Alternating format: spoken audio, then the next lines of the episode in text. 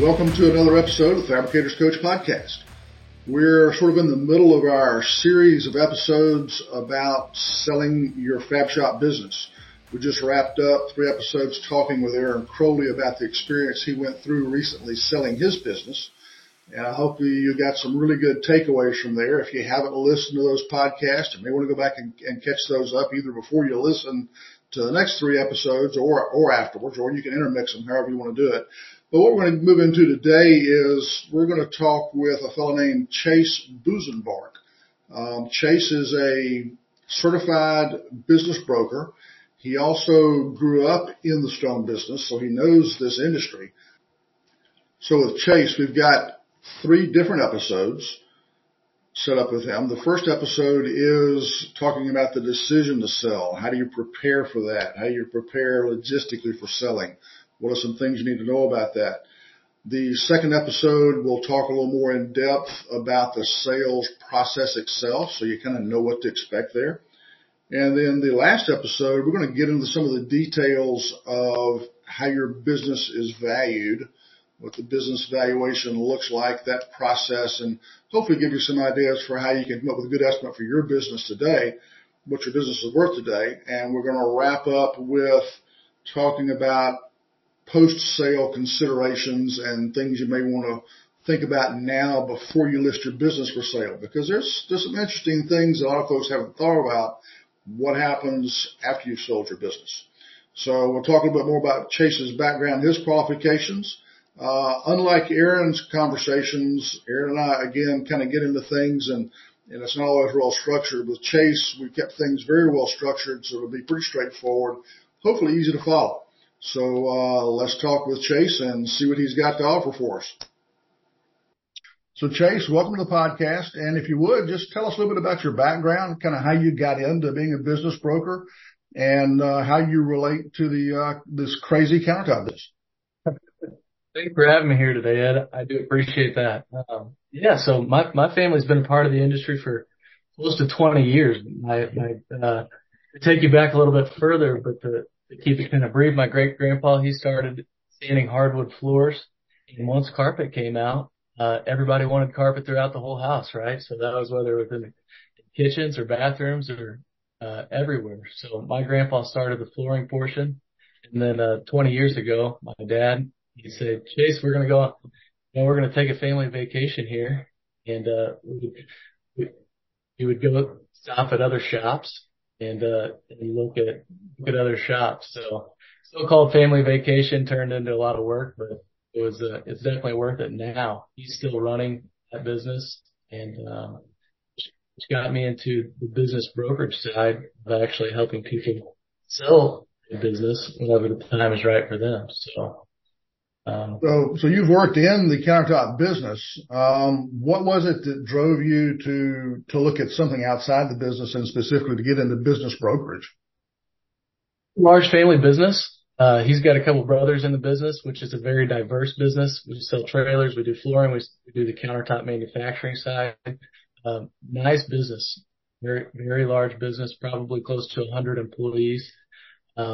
But I also wanted to kind of see what else was out there and do something on my own. And I know the industry very, very well. And it's something that I find intriguing. And then if I could also help, business owners in this space with knowing the background. I'm starting at a granite fabrication shop that we were manual at one time. I saw that portion of it. I've been there whenever we, got the first CNC. We got the second, when we got the third, when we got the fourth. So I've seen the entire process from a smaller shop and then growing through those 20 years of business. Good deal. That's great experience. I think, for our listeners, for in this industry, I think having that type of experience when it comes to selling a business and also understanding the nature of this industry, I think that's really helpful. You are a certified business broker, correct? Correct. And who do you work with? What's the name of the company? Are you your own company, or are you part of a larger organization? Yeah, absolutely. I did some research on that, and I thought about doing it myself. And after doing a lot of research, I interviewed with a smaller outfit that was private, but they probably had 5 other brokers. I looked into some larger franchises. I opted to go with franchise ed because I know I was going to be at a national level helping business owners across the country. So I thought, what better way to expose myself, get myself out there, but also help the business seller whenever it's time for them to sell, get the most exposure possible. So I also work. We have monthly meetings with other brokers, probably close to 80 different broker owners across the country. And then a lot of those broker owners also have some employees that are in the industry as well. So I opted to go with First Choice. It's still a family-owned business. I like that aspect of it, but they're on the larger side of the family-owned business. Yeah. Okay. Well, good. That way, if somebody were to list with you, then they've got really good exposure. They're not limited geographically, and that can be a big benefit. As you and I have talked about how to set these episodes up, and we're not real sure yet whether this will be one or four or five episodes. We'll break them up as it makes sense and try to keep them to about 30 or 40 minutes.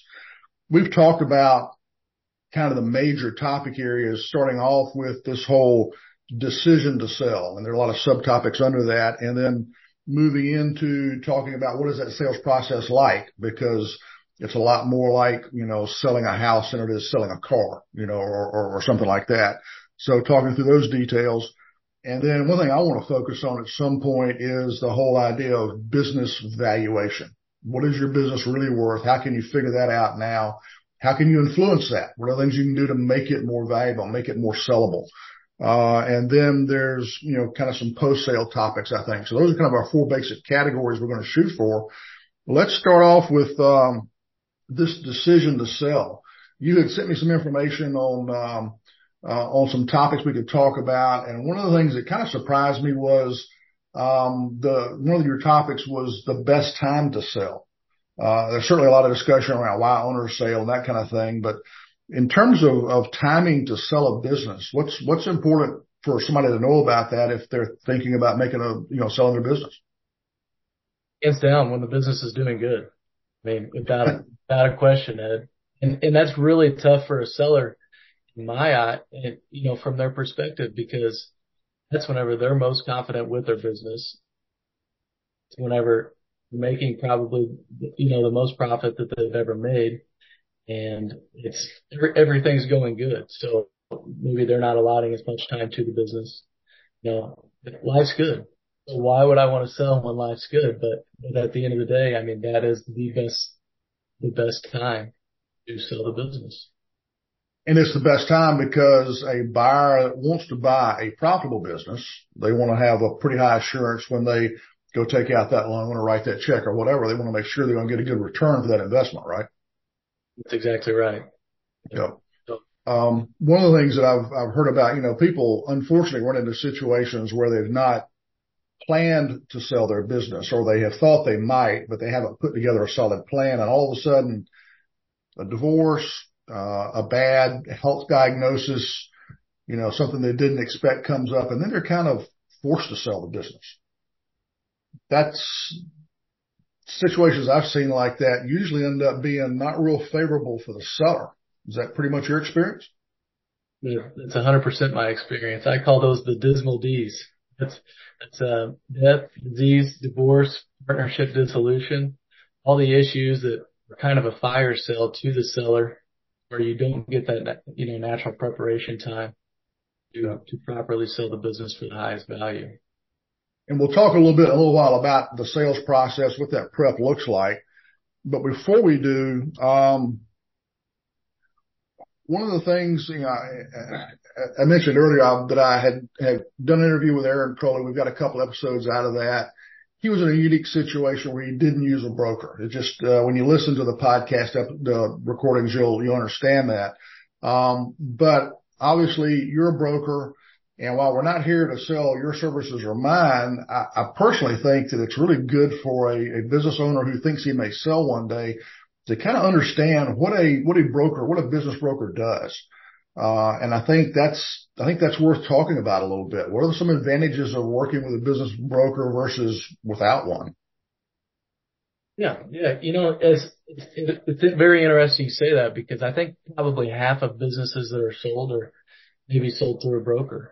Anytime a seller has the right opportunity, whether that be to pass that business down to a family member, and have someone that's worked with them in the business personally for a long time. And, they're already educated on the business. It's very favorable from a lending standpoint. I would say, John has been in the business for 20 years. He's ran every aspect. He's my right-hand man. That's always going to be your second option to sell the business, right? But beyond that, where you don't have family or you don't have that key employee that wants to purchase the business or it's there, I think having a broker is probably the next step in line for getting the most out of the business and doing it professionally and properly. So some of those key things to get on that track is I'm going to help prepare you on what to expect on the sale of the business. So, having an intermediary like myself can go and approach other business and approach buyers, whether that be through strategic buyers, someone else that's in the industry or also, outside of the industry. And it still remain confidential. I think that's one of the largest aspects of selling the business is, remaining that confidentiality while you as the business owner are able to continue to do the day-to-day operations. We know that it's already, you already have a ton on your plate as it is, and now you devote so much time towards the selling process and things on the business side kind of, begin to fall off at the most critical time of selling. Okay. How does you made the comment, or at least alluded to the fact that using a broker can help kind of enhance the value of the business. How does a broker help you get a little bit more for your business when you sell it? What's that dynamic like? What are the things that you do that help that out? Yeah. From a buyer standpoint, I think that anytime a business is being sold through a broker, that buyer knows that this is, a 100% real transaction that it should take seriously, right? Because there's so many conversations out there. Yeah, I'll sell my business for the right price. If the money's there, I'll do it. Well, whenever a seller actually takes the initial investment to gather all the documents, to put together the valuation, to put together 10 to 15 page marketing documents, that buyer knows this is a serious business that's for sale. So whether it's worth their time to look into it, and generally speaking, it's at a price point that it's what the business is worth. So there's kind of two sides to that, right? I mean, I'm building value. A business broker is going to build value for the business, but it's also going to be listed at a price point where the buyer is able to afford it. As well, from whether that be a discounted cash flow standpoint, whenever they go to purchase the business with debt included, or whatever that case may be. So it's an educated business for sale. Well, and you're talking about business valuation and not so much pricing for affordability as much as I think pricing based on a standard approach that is something that many people use when they're in this venue, when they're trying to figure out, okay, what's ABC countertops worth? It's got so much inventory, it's got equipment, it's got people, it's got, building and land and all that. There are some, we'll talk a little bit further or more in detail about how businesses are evaluated, but the fact that the business for sale, number one, is officially for sale. I mean, somebody's gone to the trouble of working with a broker, pulling together the package, and we'll talk about that documentation in a minute. So that makes a seller understand, okay, that makes a buyer understand that the seller is serious. Number one is what the first point you made. And the second one is when there's a price point attached to the business, there's some confidence that number has been arrived at through a fairly common methodology, a fairly known methodology, rather than what the business owner or the seller wishes it was worth. Okay. All right. Cool. I'm kind of wondering too, I'm thinking about, all right, buying and selling houses. There's so many forms and so many legal things where you got to attest that you don't have lead and all these disclosures and all that you got to sign. And there's this stack of papers. You get cramps in your hand from signing your name so many times. It would seem like when you go to sell a business, you've got that same dynamic of if real estate is involved in the transaction, there's a lot of legal, I's to dot, T's to cross. Because it's a business, are there even more of those that you've got to be aware of, take care of from a seller liability standpoint? In selling a business, yes, there's a lot that goes into it. So, it's interesting you say that. I actually market the business. So in the case that it's best favorable for the seller, I don't think that there's a better route. The reason I say that is because I'm marketing the business. So if there is real estate included, someone wants to purchase that real estate, then the business seller or the escrow attorney is also going to process that business transaction, can actually do the real estate portion as well. So whenever I help a business owner, I'm not collecting any fees off of the real estate portion of the business. Okay. Let's talk about fees real quick. We'll probably get in more of this into the sales process, but with real estate, and of course there've been some court cases lately that may change this, but pretty typical. You've got a listing agent, a selling agent, and the total sales commission on the real estate transaction for residential is about 6%, give or take. And usually split that half and half. Does something similar like that exist in the business broker arena? And also, too, what's the fee structure typically look like? Just so that as somebody plans for selling, they can bake that in a little bit. Yeah. It's so from a commission standpoint, it's very, very similar. No upfront fees. I don't charge anything upfront, which there's a ton of work involved on that portion for no upfront fees. There's some business brokers out there that may do a retainer of say $3,500, and then once the business sells, that retainer goes towards the selling price of the business. I don't currently do that. I feel like I want to put my work out there and show that, I'm not getting anything unless the job gets across the finish line. So, but from a fee structure, I work off of a double Lehman scale is what it's called. So up to $1 million is 10%, $1 million to $3 million is plus 8%. And then, zero to $1 million is 10%. 1 to 3 million is 8%. 3 to 5 is 6%. And it usually anything over that amount is 4%. So yeah. It's a very competitive with market rates in the business brokerage world. There's probably not a whole lot of sellers out there that are, typically familiar with that, right off the bat until they call a couple of brokers, but that's very, yeah. Okay. All right. Good. That's good for folks to know. One of the things is I talk with clients a lot. Of course, my core, what I do is change management. People call me. They've got problems. They want to make things better in their business. It means you got to change what you're doing and change how you do what you're doing.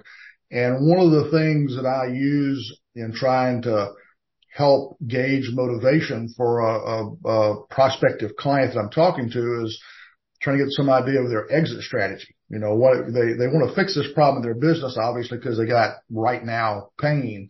But sometimes folks call and they want to get their business where it performs better so that when they do decide to exit, they can get more for it. But there's always a conversation. I always have a conversation at some point around, what is your exit strategy? Talking to a business owner. When you talk with folks who are selling businesses, do you find that they've already got a good exit strategy put together, or is it kind of like half and half, half do, half don't? What do you typically run into? Generally speaking, on normal owner operated middle market businesses, I would venture to say that most don't have, a good strategic plan in place. That's not to say that they haven't, it's not something that they're willing to look into. I just don't know that they think about it until the point that they're ready to sell. Mm-hmm. So, more times than not, we were talking about whether that's death, disease, divorce, all those dismal D transaction.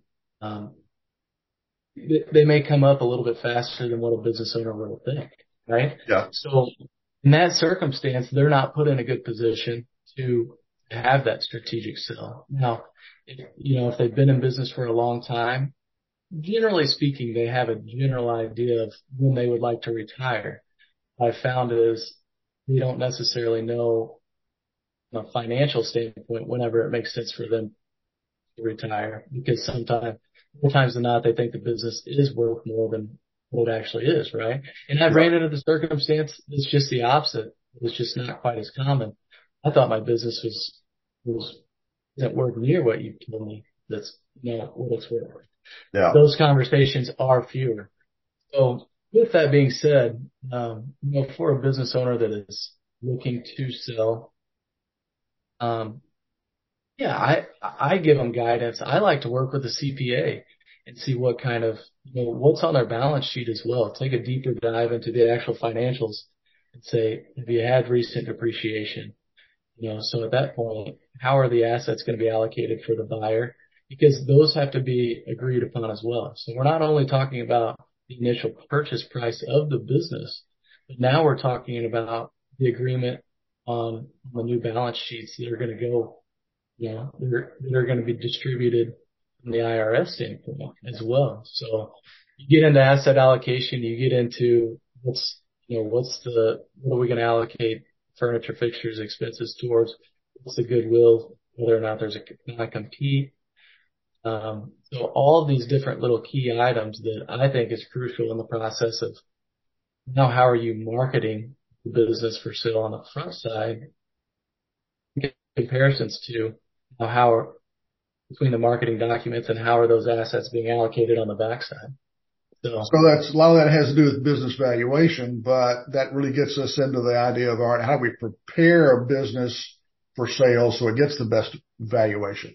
So that's part of that decision too. I want to back up a little bit further and get a little earlier in the process and think about exit strategy themselves, not just how do we prepare the business for the best value when we do sell, but the exit strategy for the owner. I'm going to sell this business. I won't be in the countertop business anymore. I'm going to go do X.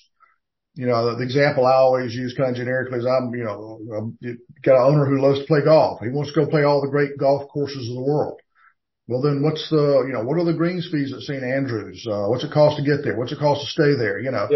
Put together a list of those golf courses and you can start do a quick spreadsheet. You can start figuring out how much money do we need, And so that's part of that exit strategy. I had one client really early in my career, a family-owned business, and they didn't have an exit strategy because their whole idea was the family got together once a quarter, figured out how much profit they had in the business, allocated a little bit for themselves, but the rest of it they figured out what charities they were going to give the money away to. And that was their whole reason for being in business. And so I'm thinking in terms of the business owner from a personal perspective.